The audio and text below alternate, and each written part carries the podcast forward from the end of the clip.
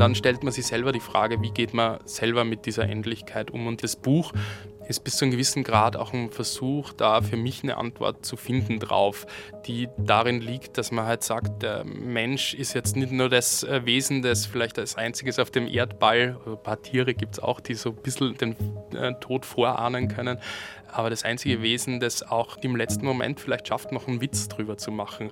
Oder dieser Humor, der hat eine stark erlösende Kraft. Im Roman kommt ja dieses Wort äh, Reragu dann an zentraler Stelle vor und so ein lächerliches Wort, so ein Sprachwitz, dass der im letzten Moment einen dann doch noch ein äh, Grinsen auf die Lippen zaubern kann. Das ist so ein Grad weit eine Antwort, die ich für mich gefunden habe. Der Schriftsteller und Dramatiker Ferdinand Schmalz.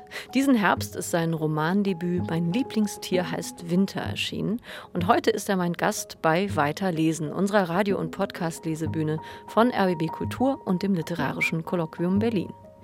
Ich bin Anne-Dore Krohn und ich freue mich, dass ich diese Folge direkt auf der Frankfurter Buchmesse aufzeichnen kann, die zwar in Corona-konformer und reduzierter Form stattfindet, aber sie findet statt und auch Ferdinand Schmalz ist aus Wien angereist und ist heute mein Gast. Herzlich willkommen, Ferdinand Schmalz. Hallo, mich freut's. Mich freut es, da hört man gleich, wo Sie herkommen, nämlich aus Österreich. Ich habe mich sehr auf das Gespräch gefreut, weil ich so gerne dieser österreichischen Mundart zuhöre. Ich finde das immer so wahnsinnig gemütlich. Sie sind geboren 1985 in Graz, leben inzwischen in Wien, sind auch in Deutschland ziemlich bekannt als Dramatiker und haben jetzt aber ihren Debütroman vorgelegt. Mein Lieblingstier heißt Winter. Das liegt auch vor uns hier auf dem Tisch, das Buch. Und das stellen Sie jetzt hier auf der Buchmesse vor. Wie erleben Sie denn, Herr Schmalz, diese Messe, die ja doch ein bisschen anders ist? Ja, es ist spannend. Ähm, zum ersten Mal mit eigenem Buch hier. Ich war davor natürlich schon mal da. Aber es ist halt ein bisschen ein Wermutstropfen, dass das jetzt mit, erstmals mit eigenem Buch und dann ist es so eine bisschen äh, schaumgebremste Messe. Wobei man auch sagen muss, äh, für mich als Autor ist es vielleicht auch gar nicht so schlecht, dass man da schneller durch die Gänge kommt und so nicht sich erst durch äh, Menschenmassen graben muss. Aber es ist natürlich schade bei den Veranstaltungen und so merkt man es natürlich schon auch noch, dass weniger Leute da sind. Wie viele Lesungen und Veranstaltungen haben Sie während dieser Zeit hier? Äh, heute sind einige Medientermine, ich glaube vier oder fünf an der Zahl und zwei Lesungen gestern im Römer, was wirklich schön ist, weil man so das Gefühl gehabt hat, da kommt man so in der Stadt an. Und heute Abend geht es noch in die Romanfabrik, ähm, wo ich auch schon nach dem Bachmann-Preis mal gelesen habe. Das wird, glaube ich, auch ganz schön.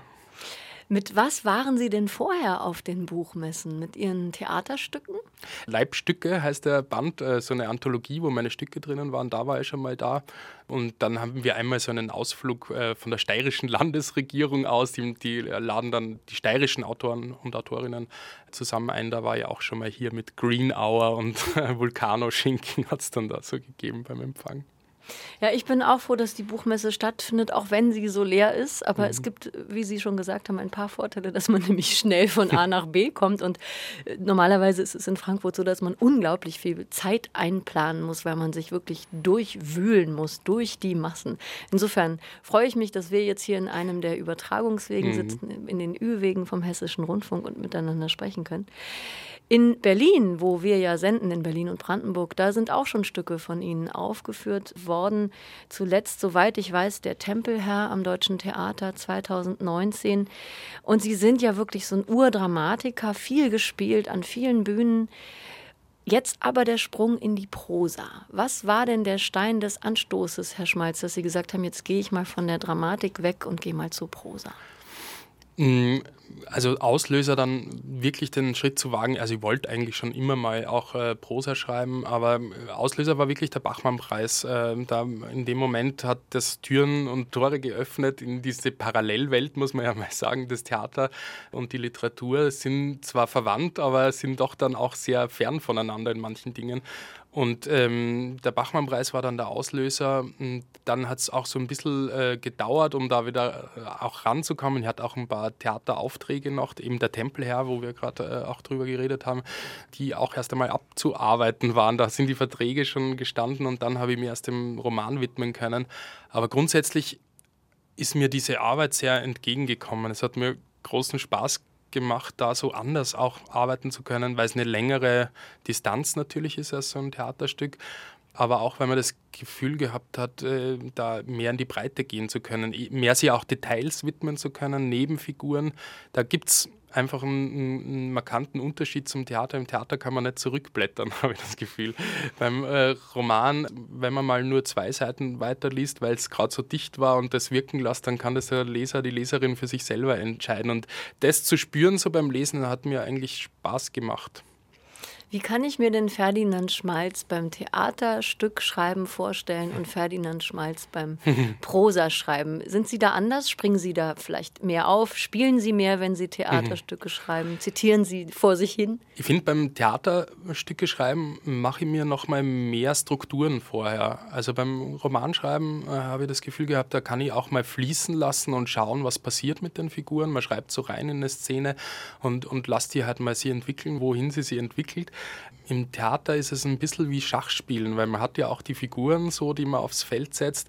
Und da habe ich immer das Gefühl, oder ich produziere äh, weniger gern für die Tonne am Theater. Also da versuche ich wirklich, was dann aufs Papier kommt, dass das schon sehr nah daran ist, was dann am Ende dasteht.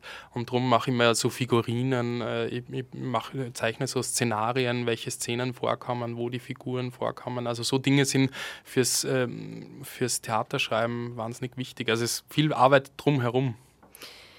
Haben Sie denn den Eindruck, dass das langjährige Schreiben von Theaterstücken und ja damit verbunden das Entwerfen von plastischen Figuren, dass Ihnen das äh, geholfen hat jetzt bei dem ersten Roman Mein Lieblingstier heißt Winter? Ich glaube schon, ja. Also gerade so Figuren, Konstellationen, auch dieses Zuspitzen auf einen Moment, das ähm, ist in dem Roman sicher auch ähm, sehr enthalten, obwohl ich nicht so darauf hingearbeitet habe, aber ich habe schon gemerkt, dieses Ereignishafte. Andererseits natürlich auch, wie der Sprachgebrauch ist, dass das eine Sprache ist, die sehr vom gesprochenen Wort herkommt, die auch nie äh, darauf vergisst, dass da Körper dahinter sitzen, äh, die das lesen werden mal. Also das kommt sicher sehr aus meiner äh, Arbeit fürs, fürs Theater. Es ist natürlich auch ein Text, den man auch leise lesen kann, aber ein guter Freund, dem ich das Buch das erste Mal in die Hand gedrückt habe, wie so die ersten, erste Fassung da war, der hat gesagt, er hat dann so zu wippen angefangen, wie er das Buch gelesen hat. Und das war eigentlich ganz schön, weil ich gemerkt habe, ich selber wippe ja dann zum Schluss, wenn ich es mir laut vorlese. Und der, der Leser wippt auch noch zu Hause. Also es ist ein schöner Tanz auf, auf die Distanz. Wir hören später auch noch einen Auszug aus dem Roman und ich bin gespannt. Leider können wir die Hörerinnen und Hörer am Radio ja nicht sehen. Aber ich wüsste gerne, wenn da jemand mitwippt, äh, liebe Hörerinnen und Hörer von RBB Kultur, schreiben Sie uns gerne, ob Sie beim Auszug später aus dem Buch von Ferdinand Schmalz auch äh, den Drang hatten, mitzuwippen. Mir ging es tatsächlich so, weil es sehr rhythmisch ist, eine sehr schöne rhythmische Sprache. Bevor wir aber näher auf den Roman zu sprechen kommen und auch den Textauszug hören, ähm, nochmal zurück zum Bach. Bachmann-Preis. Sie haben schon gesagt, das war sozusagen der, der Anstoß für die Prosa. Sie haben 2017 gewonnen, den Ingeborg-Bachmann-Preis in Klagenfurt. Und der Text hieß genauso wie jetzt Ihr Buch heißt. Mein Lieblingstier heißt Winter. Und das ist eine ganz skurrile Geschichte, die damals auch sehr die Jury bewegt hat. Im Zentrum steht ein Dr. Schauer und ähm, ein Tiefkühllieferant namens Franz Schlicht. Das ist eigentlich der Protagonist. Aber er wird von Dr. Schauer, einem seiner Kunden, um einen seltsamen Gefallen gebeten. Um was wird er gebeten?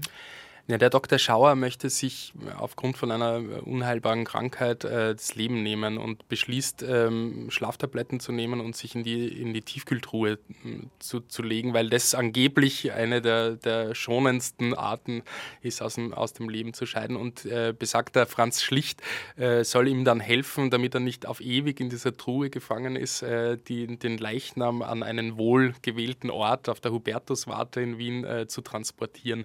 Also der wird da zum äh, Helfer in so einem seltsamen Übergangsritual. Darin geht es auch so, oder das äh, trifft schon ganz gut, worum es mir gegangen ist, die Frage, wie man so eine Passage ins Jenseits legen kann und dass das halt auch gerade von so einem klassischen Vertreter der postmodernen Entfremdung kommt, so ein Tiefkühlkostvertreter, äh, das hat mich interessiert.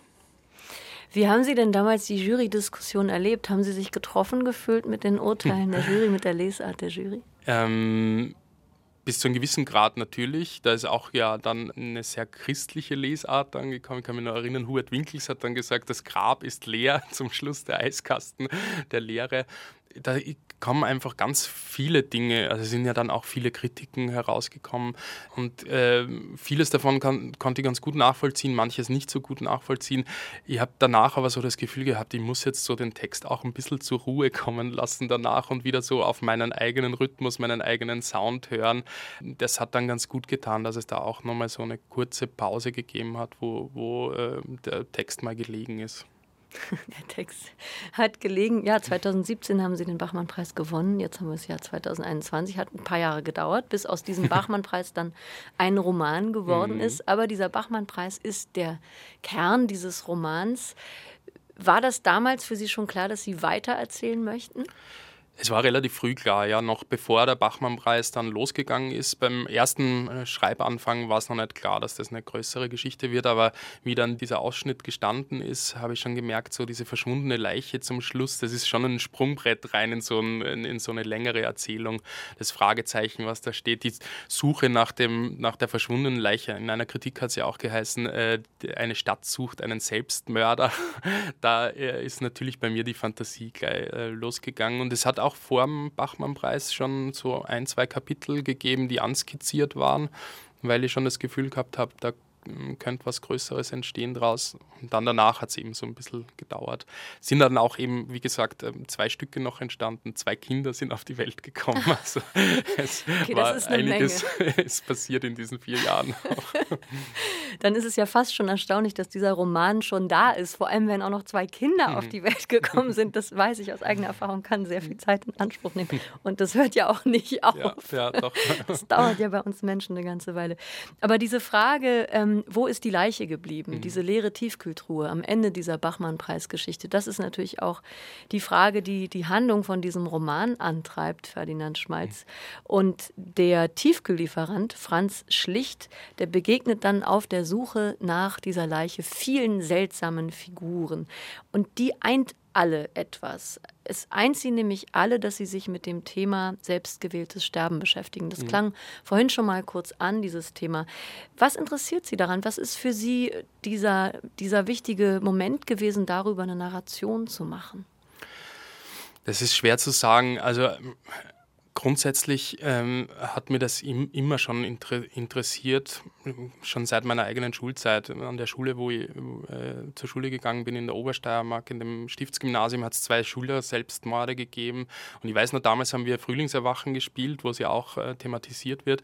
Und das war das erste Mal, dass ich auch so erlebt habe, wie Theater das schafft, ähm, was, was unaussprechbar ist oder wo man so sprachlich schwer rankommt, eigentlich doch irgendwie in Worte zu fassen, ohne dass man es direkt benennt. Und das ist was, was mich, glaube ich, in meinem künstlerischen Schaffen immer wieder äh, beschäftigt, auch diese Frage, wie gehen wir mit dieser Ausweglosigkeit unserer Leben äh, um.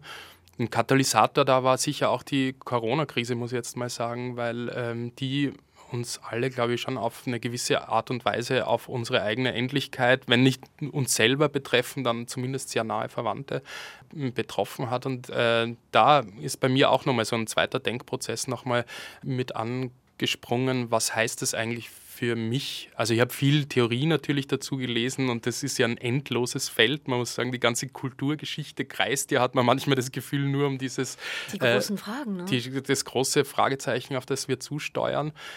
Aber dann bis zu einem gewissen Grad äh, muss man dann sagen, dass man da immer zum Scheitern auch verurteilt ist, wenn man sich so einem Riesenthema äh, widmen will.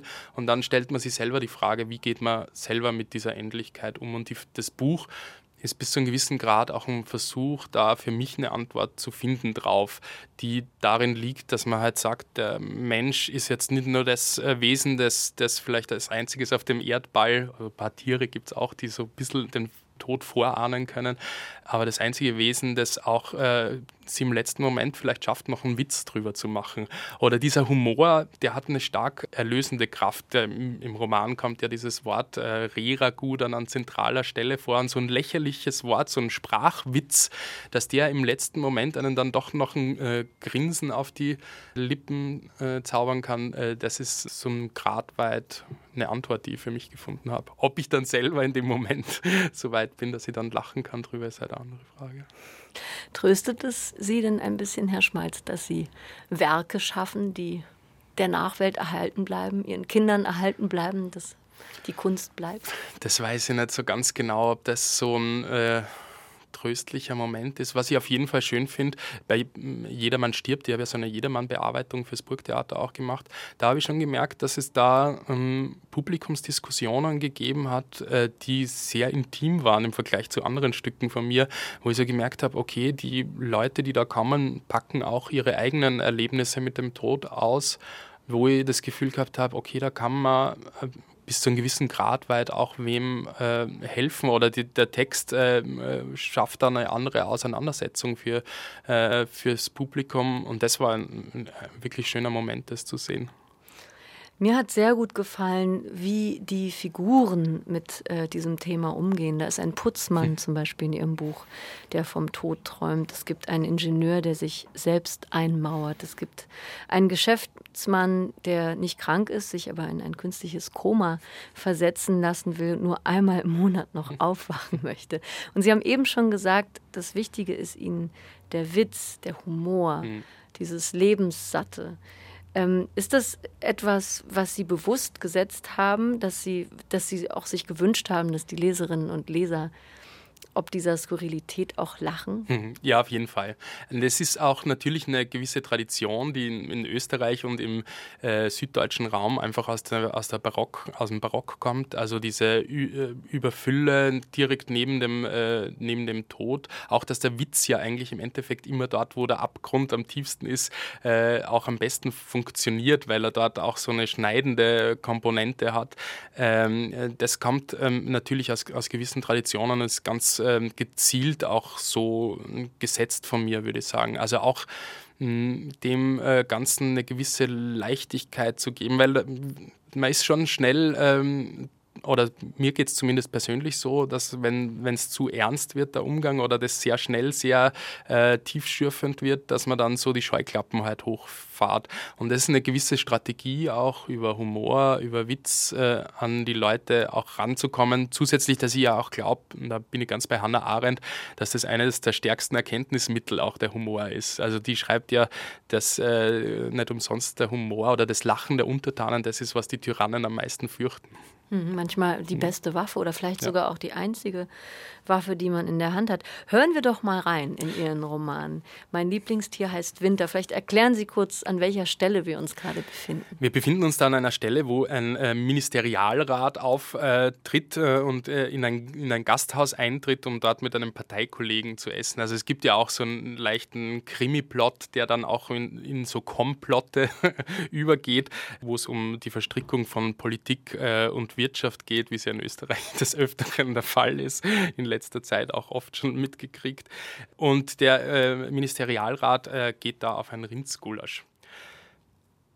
Besagtes Gasthaus ist eine jener Inseln in der Zeit, wo sich auf wundersame Weise eine Vergangenheit hat konserviert, freilich nicht ohne über all die Jahre etwas an Farbe und Konturen auch einzubüßen. Dennoch hat man hier das untrügliche Zeitgefühl, 50 Jahre zurückversetzt zu sein, hat man die Schwelle zu der Gastwirtschaft erst einmal übertreten. Und denkt in sich der Kerninger, obwohl es sich inmitten eines Stadtbezirks befinde, der schon seit längerem von jener Bevölkerungsschicht geprägt, die ihre Lebensform mehr kuratiere, als äh, sie auch auszuleben, jener Schicht, zu der der Kerninger auch seinen Schwiegersohn in Spee rechne, der irgend so ein Amalgam aus Kunst und Medien und Marketing für seine Zukunft halte, der ihn, den Kerninger, nur als den alten Weißen zu bezeichnen pflege, bleibe dieses Beisel doch von derlei Schwiegersöhnchen unbesucht. Und nimmt der Kerninger jetzt an dem Tisch da in der Ecke Platz, an dem er immer sitzt, und muss nicht in die abgewetzte Speisekarte, in die Ledermappe mit zerschlissenen Glasichtfolien reinschauen erst, weil er, der Wirt, der Leopold, gerufen Poldi, schon weiß, wenn er, der Kerninger, bei ihm einrollt, was dann zu tun ist und hat er ihn auch jetzt gesehen, ihn, den Kerninger, und dreht am Absatz sich schon Richtung Küche, um dort am Gulaschtopf nach diesem großen Schöpfer dann zu greifen um eine Portion da in den weißen Teller dann zu gießen und ihn mitsamt dem reschen Salzstangerl da in den Gastraum dann zu tragen, dort an den Stammtisch von dem Kerninger. Das dampfend heiße Rindsgulasch ihm vor die Nase zu servieren und wundert sich der Poldi nun, warum der Ministerialrat nicht wie sonst da übers Rindsgulasch herfällt, als gäb's kein Morgen mehr. Es kommt der Kerninger doch nur aufgrund von diesem Rindsgulasch hierher, das von derart authentischem Charakter wie auch die Einrichtung.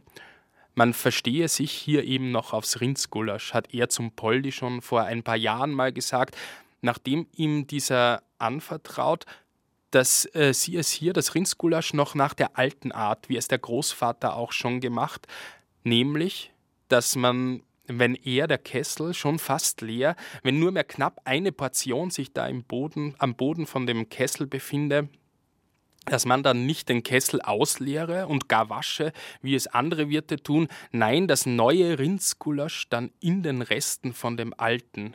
In den Überbleibseln da im Kessel gare man dann all die frischen Zutaten, aber die Basis bleibe immer bestehen. Man schneide nur dazu hinein, was es so braucht, um dieses Rindsgulasch wieder komplett zu machen, weil doch da in den Resten noch so viel Geschmack, den man doch nicht verschwenden dürfe, und trete so das alte Gulasch mit dem neuen in einen Dialog. Am Ende dieser Gulasch-Dialektik stehe ein Synergieeffekt, der die Geschmacksknospen da auf den Zungen seiner Stammgäste dann auf das angenehmste stimuliere. Ihm, dem Boldi, fehlten zwar jegliche Beweise, aber sofern das Wort von seinem Großvater, Gott hab ihn selig, noch etwas zähle, gehe diese Tradition zurück bis auf den Sieg über Napoleon bei Aspern draußen. Damals habe ein Ururahn von ihm, dem Poldi, den ersten Kessel aufgesetzt und haben all die Generationen von Rindsgulaschköchen bis zum heutigen Tag das Feuer unter diesem Topf nicht ausgehen lassen und immer nur dazugeschnitten. Jede Generation habe sich in diesem Rindsgulasch verewigt, ihn nie aber gänzlich ausgeleert. Ja, dass in diesem Teller, den er da vor sich habe, auch eine homöopathisch kleine Essenz über die Jahrhunderte immer wieder durch neue Zutaten verdünnte Essenz von diesem ersten Gulasch sich befinde, das sein Ururahn im Jahre 1809 hat aufgesetzt. Ja, vielen Dank, Ferdinand Schmalz, für den Auszug aus Ihrem Roman Mein Lieblingstier. Heißt Winter, eine Passage, in der es unter anderem um den Urgulasch geht. Wunderbar. Und ich weiß nicht, wer jetzt mitgewippt hat von unseren Hörerinnen und Hörern, aber ich hatte tatsächlich so ein bisschen das Bedürfnis, so ein bisschen mitzuwippen, weil es ja sehr rhythmisch ist, was mhm. Sie da schreiben. Das ist ja keine beiläufige Prosa. Das hat ja was von einer Kunstsprache. Es hat so was angenehm, überraschend gedrechseltes und ähm, allein diese ständigen Bezüge, wenn er, der Kerninger, mhm. also sie setzen auch immer mhm. wieder so neu an. Wie kam es dazu, zu diesem Satzbau? Ist das was, was Ihnen einfach so zu eigen ist oder wie sehr mussten Sie tatsächlich drechseln? Ja, es hat, es hat lange gedauert, vor meinen ersten Texten überhaupt, dass ich so das Gefühl gehabt habe, so, jetzt habe ich meinen eigenen Rhythmus, jetzt habe ich meine eigene Melodie gefunden. Das war eine lange Suche, bevor ich dann so mit den ersten Texten eigentlich aufgetreten bin, weil ich immer das Gefühl gehabt habe, es muss, es darf keine Alltagssprache, eine psychologisierende, realistische Sprachgebrauch. Das hat mich nie so ganz interessiert. Für mich geht es immer auch darum, dass die Sprache auch ihre eigene Gemachtheit Wirklichkeit ausstellt oder dass das auch nie zu glatt wird. Die äh, Elfriede Jelinek hat mal so schön gesagt, äh, die Sprache ist wie ein räudiger Hund, der immer wieder zu mir zurückkommt. Und darin liegt auch so eine Ambivalenz, die Sprache hat. Das kann das Schönste sein überhaupt, dass man äh, das Gefühl hat, man kann was in einen Satz reinpacken und wird damit verstanden von anderen. Und dann geht man raus und sieht äh, die Plakate von den Demagogen mit den einfachen Slogans drauf und sieht, okay, das ist auch Sprache und das kann Sprache auch.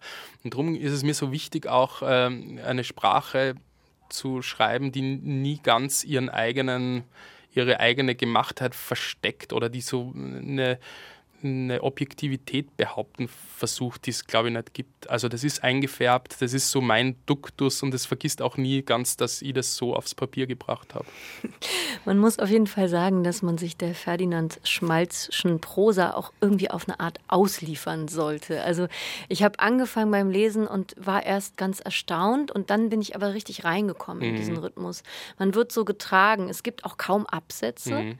Es gibt wenig oder keine direkte Rede. Rede. Es ist so auch so eine Art Suada, mhm. die natürlich erinnert an Bernhard, Wolf Haas. Mhm. Inwiefern spielen diese Namen, Sie haben ja Jelinek schon genannt, mhm. für Sie beim Schreiben eine Rolle. Auf jeden Fall, das ordnet sie in eine gewisse Tradition in Österreich äh, ein. Vom Theater kommend ist das natürlich die Volkstheatertradition. Werner Schwab ist da sicher ein großer Name, Jelinek, aber halt auch ältere, also äh, Marie-Louise Fleißer oder äh, Horvath äh, Nestreu.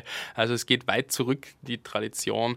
Und so versucht man halt, glaube ich, als äh, junger Autor ähm, da so seinen eigenen Standpunkt auch dazwischen äh, zu finden das, die, diese Sprachspielerei, das gehört so ein bisschen weit dazu, äh, auch bei Kollegen, wenn man jetzt so an Thomas Arzt denkt oder Ewald Palmitsova oder Miroslava Svolikova. Also es, es, gibt viele, die da auch versuchen, so eine Eigentümlichkeit auch in der Sprache zu finden. Es hat auf jeden Fall was sehr Eigenes, was sehr Besonderes mhm. und ähm, ich würde gerne von Ihnen wissen, wie die Rückmeldungen dazu sind, weil es ist ja sicherlich nicht jedermanns Sache, mhm. so eine Prosa, weil sie eben gar so speziell ist. Ja, also ich gehe da immer von meinem eigenen Leseverhalten aus. Mich haben immer Texte interessiert, die einen so leicht überfordern beim ersten Lesen. Ich kann mich nur erinnern, wie Bukolit von Jelinek, das, äh, dieser erste Roman gelesen habe, wo ich so gar nicht gewusst habe, was ist das überhaupt, wie kommt man da ran? Und dann ist es aber eine Überforderung, die einen reinzieht. Ich mache das bei meinen Texten schon so, dass ich das immer Freunden äh, in die Hand drücke. Ich habe einen guten Freund, der wenig liest, der liest vielleicht ein Buch im Jahr und dem habe ich das, den Roman auch in der ersten Fassung gleich mal gegeben und habe gesagt, du sag mir mal, kommt man daran jetzt als jemand, der nicht so viel liest?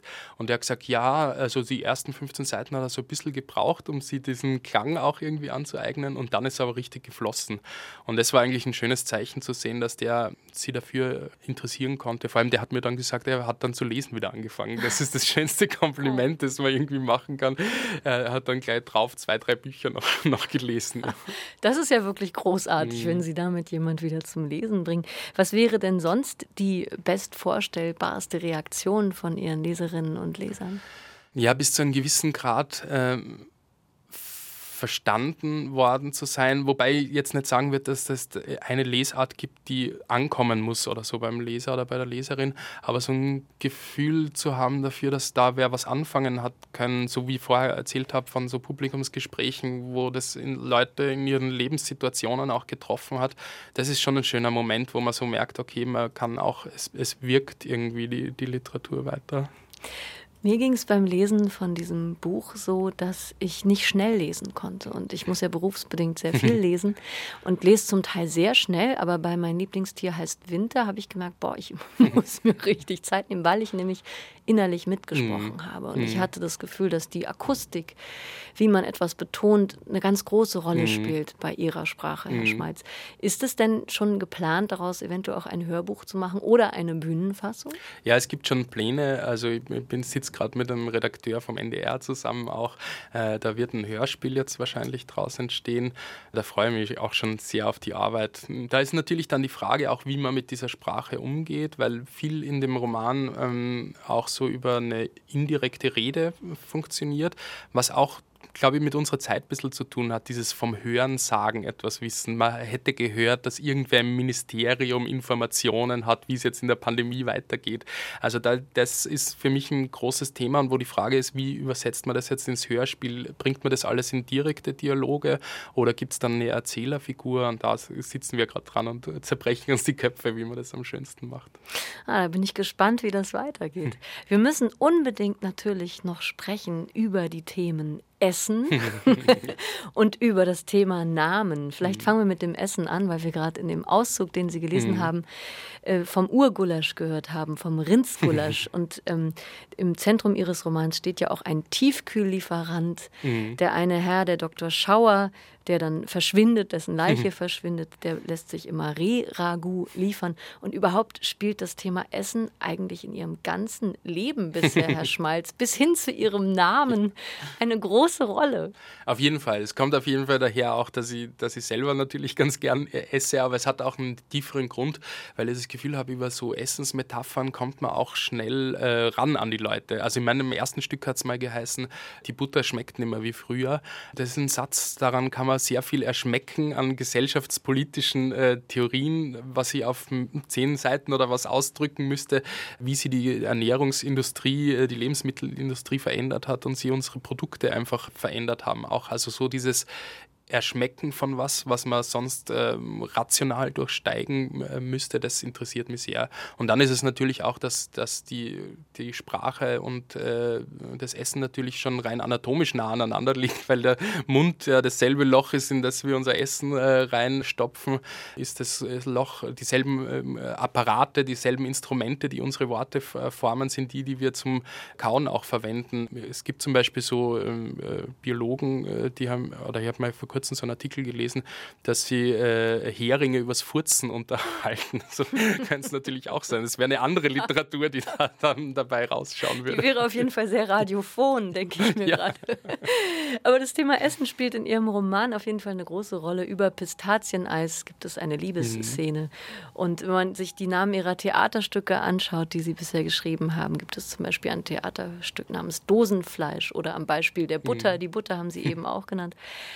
Aber bitte, Herr Schmalz, verraten Sie uns doch noch, warum Sie diesen Namen tragen. Denn Sie sind mit dem Nachnamen Schmalz nicht auf die Welt hm, gekommen. Nee, äh, nicht wirklich. Ich heiße eigentlich Matthias Schweiger, das kann man auch sagen. Geht ja ganz locker damit um.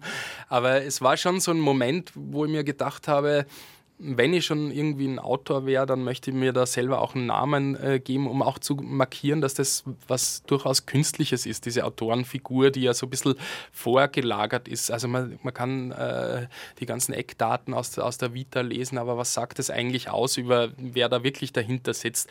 Und dann habe ich mir gedacht, dann schon äh, das klar markieren äh, und dem einen eigenen Namen geben. Der Schmalz ist äh, über einen Freund gekommen, der hat mich mal so als Walross gezeichnet, nicht ganz vorteilhaft gekauft und ist dann bei mir in der Küche gehangen, das, diese Karikatur. Und äh, dann war, war, das im Freundeskreis so ein Spitzname, der, der Schmalz, haben sie zu mir gesagt. Und den habe ich mir dann so als, als Künstlername umgehängt, weil es natürlich auch zu tun hat mit den fetten Metaphern und mit dem, wie dann auch gewisse Genres natürlich bediene, wie da der, den Krimi, die, die Schmalzette und so weiter. Das äh, spielt da alles mit hinein. Schön, fette Metaphern. Und wo kam der Ferdinand her? Der Ferdinand, den habe ich dann irgendwann dazu erfunden. Anfangs wollte ich meinen ersten Sohn Ferdinand nennen und dann habe ich mir gedacht, na, ich entscheide mich für die Karriere. Jetzt ist doch der Sohn da, der hat jetzt aber einen anderen Namen. ist auch eine Art Karriere. Die Karriere als Vater ist wieder ein ganz anderes mhm. Thema. Aber da Sie ja auch vom Theater kommen, sind Sie natürlich sehr vertraut mit dem Thema Rollen. Und Sie als Autor spielen ja letztlich auch eine Rolle, mhm. oder es ist zumindest eine gewisse ja. Rolle, die Sie einnehmen. Gehört dazu auch der Hut, den Sie immer tragen? Denn Ferdinand Schmalz sitzt mir hier gegenüber im Ü-Wagen auf der Frankfurter Buchmesse und trägt, wie eigentlich immer, wenn ich Sie irgendwo gesehen habe, mhm. einen Hut. Ja, das ist, was, ist irgendwie seltsam, die, dieser Zusammenhang von Autorinnen und Autoren und ihren Kopfbedeckungen. Das ist ein eigenes Genre, habe ich das Gefühl. Aber es hängt wahrscheinlich auch damit zusammen, dass das unser wichtigstes Arbeitsinstrument ist, den, den man gern, äh, gern schützt. Aber sicher hat es auch mit so einer gewissen Figürlichkeit zu tun, was ja auch mein äh, ästhetisches Konzept ist, dass eben so eine Künstlichkeit der Figur immer ausgestellt wird. Damit hat es natürlich auch zu tun. Und man muss auch sagen, äh, so eine Öffentlichkeit als Autor erfahrt man das natürlich ganz im kleinen Maß, aber ich merke schon manchmal, dass es auch nicht so schlecht tut, dass man da so ein vorgelagertes alter Ego hat, dass nicht alles man so direkt an einen ranlassen muss und man auch am Wochenende dann den Hut in die Ecke hängen kann und sagt, der Ferdinand bleibt jetzt zu Hause und äh, man ist jetzt nur als Matthias Schweiger unterwegs. Ihre Figuren, die tragen ja auch so sprechende Namen wie Sie als Autor. Die heißen Dr. Schauer, Franz Schlicht, haben Sie noch ein paar Beispiele für die Namen? die äh, Frau Schimmelteufel. Die, Frau Schimmelteufel, die genau, genau. Ich hatte sie mir aufgeschrieben. Genau, Frau Schimmelteufel. Jedenfalls sind die alle ungeheuer sprechend, diese Namen. Und mhm. ähm, Sie haben vorhin gesagt, dass Sie die Gemachtheit gerne mhm. auch ausstellen. Ja. Geht Ihnen das bei den Figuren auch so, dass die wirklich auch berufsbezeichnende Namen Auf jeden tragen? Fall, ja. Das hat so eine, äh, wirft dann halt auch auf diese Künstlichkeit zurück, dass es eben keine psychologische Persona ist, sondern dass sie äh, sich in ihrer Gemächselhaftigkeit, haben wir es mal genannt, selber, äh, selber ausstellen. Also die wissen auch alle bis zu einem gewissen Grad, dass das die Figuren in so einem Roman sind. Es gibt so eine Stelle, äh, wo sie dieser Feuerwerker Fabian und und der Franz Schlicht darüber unterhalten, wie, wie das, ob sie nicht vielleicht ein Teil in einer größeren Geschichte sind, äh, ob die nicht Figuren in so einem Kriminalplot sind und wo dann die Hauptfigur, der Franz Schlicht, ganz wütend darauf reagiert, weil er sie in keine Geschichten mehr reinziehen lassen will, was natürlich in, im Österreichischen auch heißt, äh, äh in eine Geschichte reinziehen lassen, in was Kriminelles verwickelt zu sein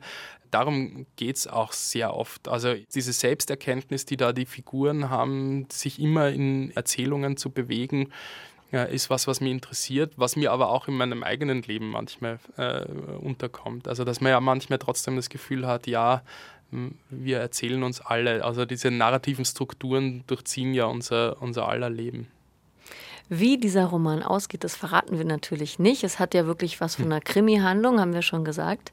Ob diese Leiche dann auftaucht, was passiert ist mit dem Dr. Schauer, das muss man selber lesen. Aber vielleicht verraten Sie uns noch, wie es eigentlich zu diesem Titel kam. Denn wir haben viel über Essen gesprochen, über sprechende Namen und auch dieser Titel, mein Lieblingstier heißt Winter, ist ja sehr besonders, aber er schließt sich nicht sofort. Ja, ich habe auch mal Sorge gehabt, dass es vielleicht zu äh, enigmatisch, poetisch ist, aber es hat natürlich ein bisschen was zu tun mit dieser Todesmetapher schon. Also da in dem Winter klingt es natürlich schon an, bringt halt zwei Elemente zusammen, wie ja jeder gute Titel, glaube ich, immer so aus, aus zwei großen Elementen besteht.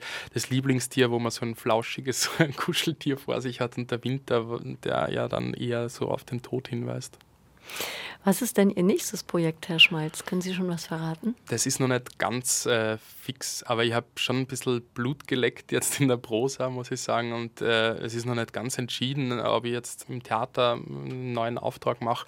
Aber ich tendiere schon eher dahin, jetzt vielleicht doch noch ein Buch zu schreiben. Also wieder Prosa. Mhm, ja. Vielleicht auch wieder in einem ähnlich sprechenden Stil, bei dem die Leserinnen und Leser, Hörerinnen und Hörer mitwippen können. Das bestimmt, ja, auf jeden Fall. Mein Lieblingstier heißt Frühling. Serie. Also wir sind gespannt, was von Ferdinand Schmalz als nächstes kommt. Auf jeden Fall ist dieser Roman, mein Lieblingstier heißt Winter, ein sehr cooles Buch, das ich nur empfehlen kann über Korruption und Erpressung, über Schwarzgeld und Betrug, gleichzeitig aber auch eine Geschichte über unsere Gegenwart und ein Buch zum Mitwippen mit fetten Metaphern. Vielen Dank, Ferdinand Schmalz, für dieses Gespräch. Mich hat sehr gefreut, danke.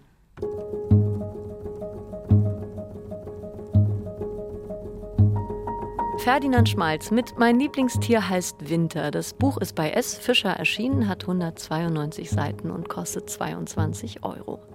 Das war Weiterlesen für heute. Ich bin Anne-Doro Krohn. Tschüss, lesen Sie weiter.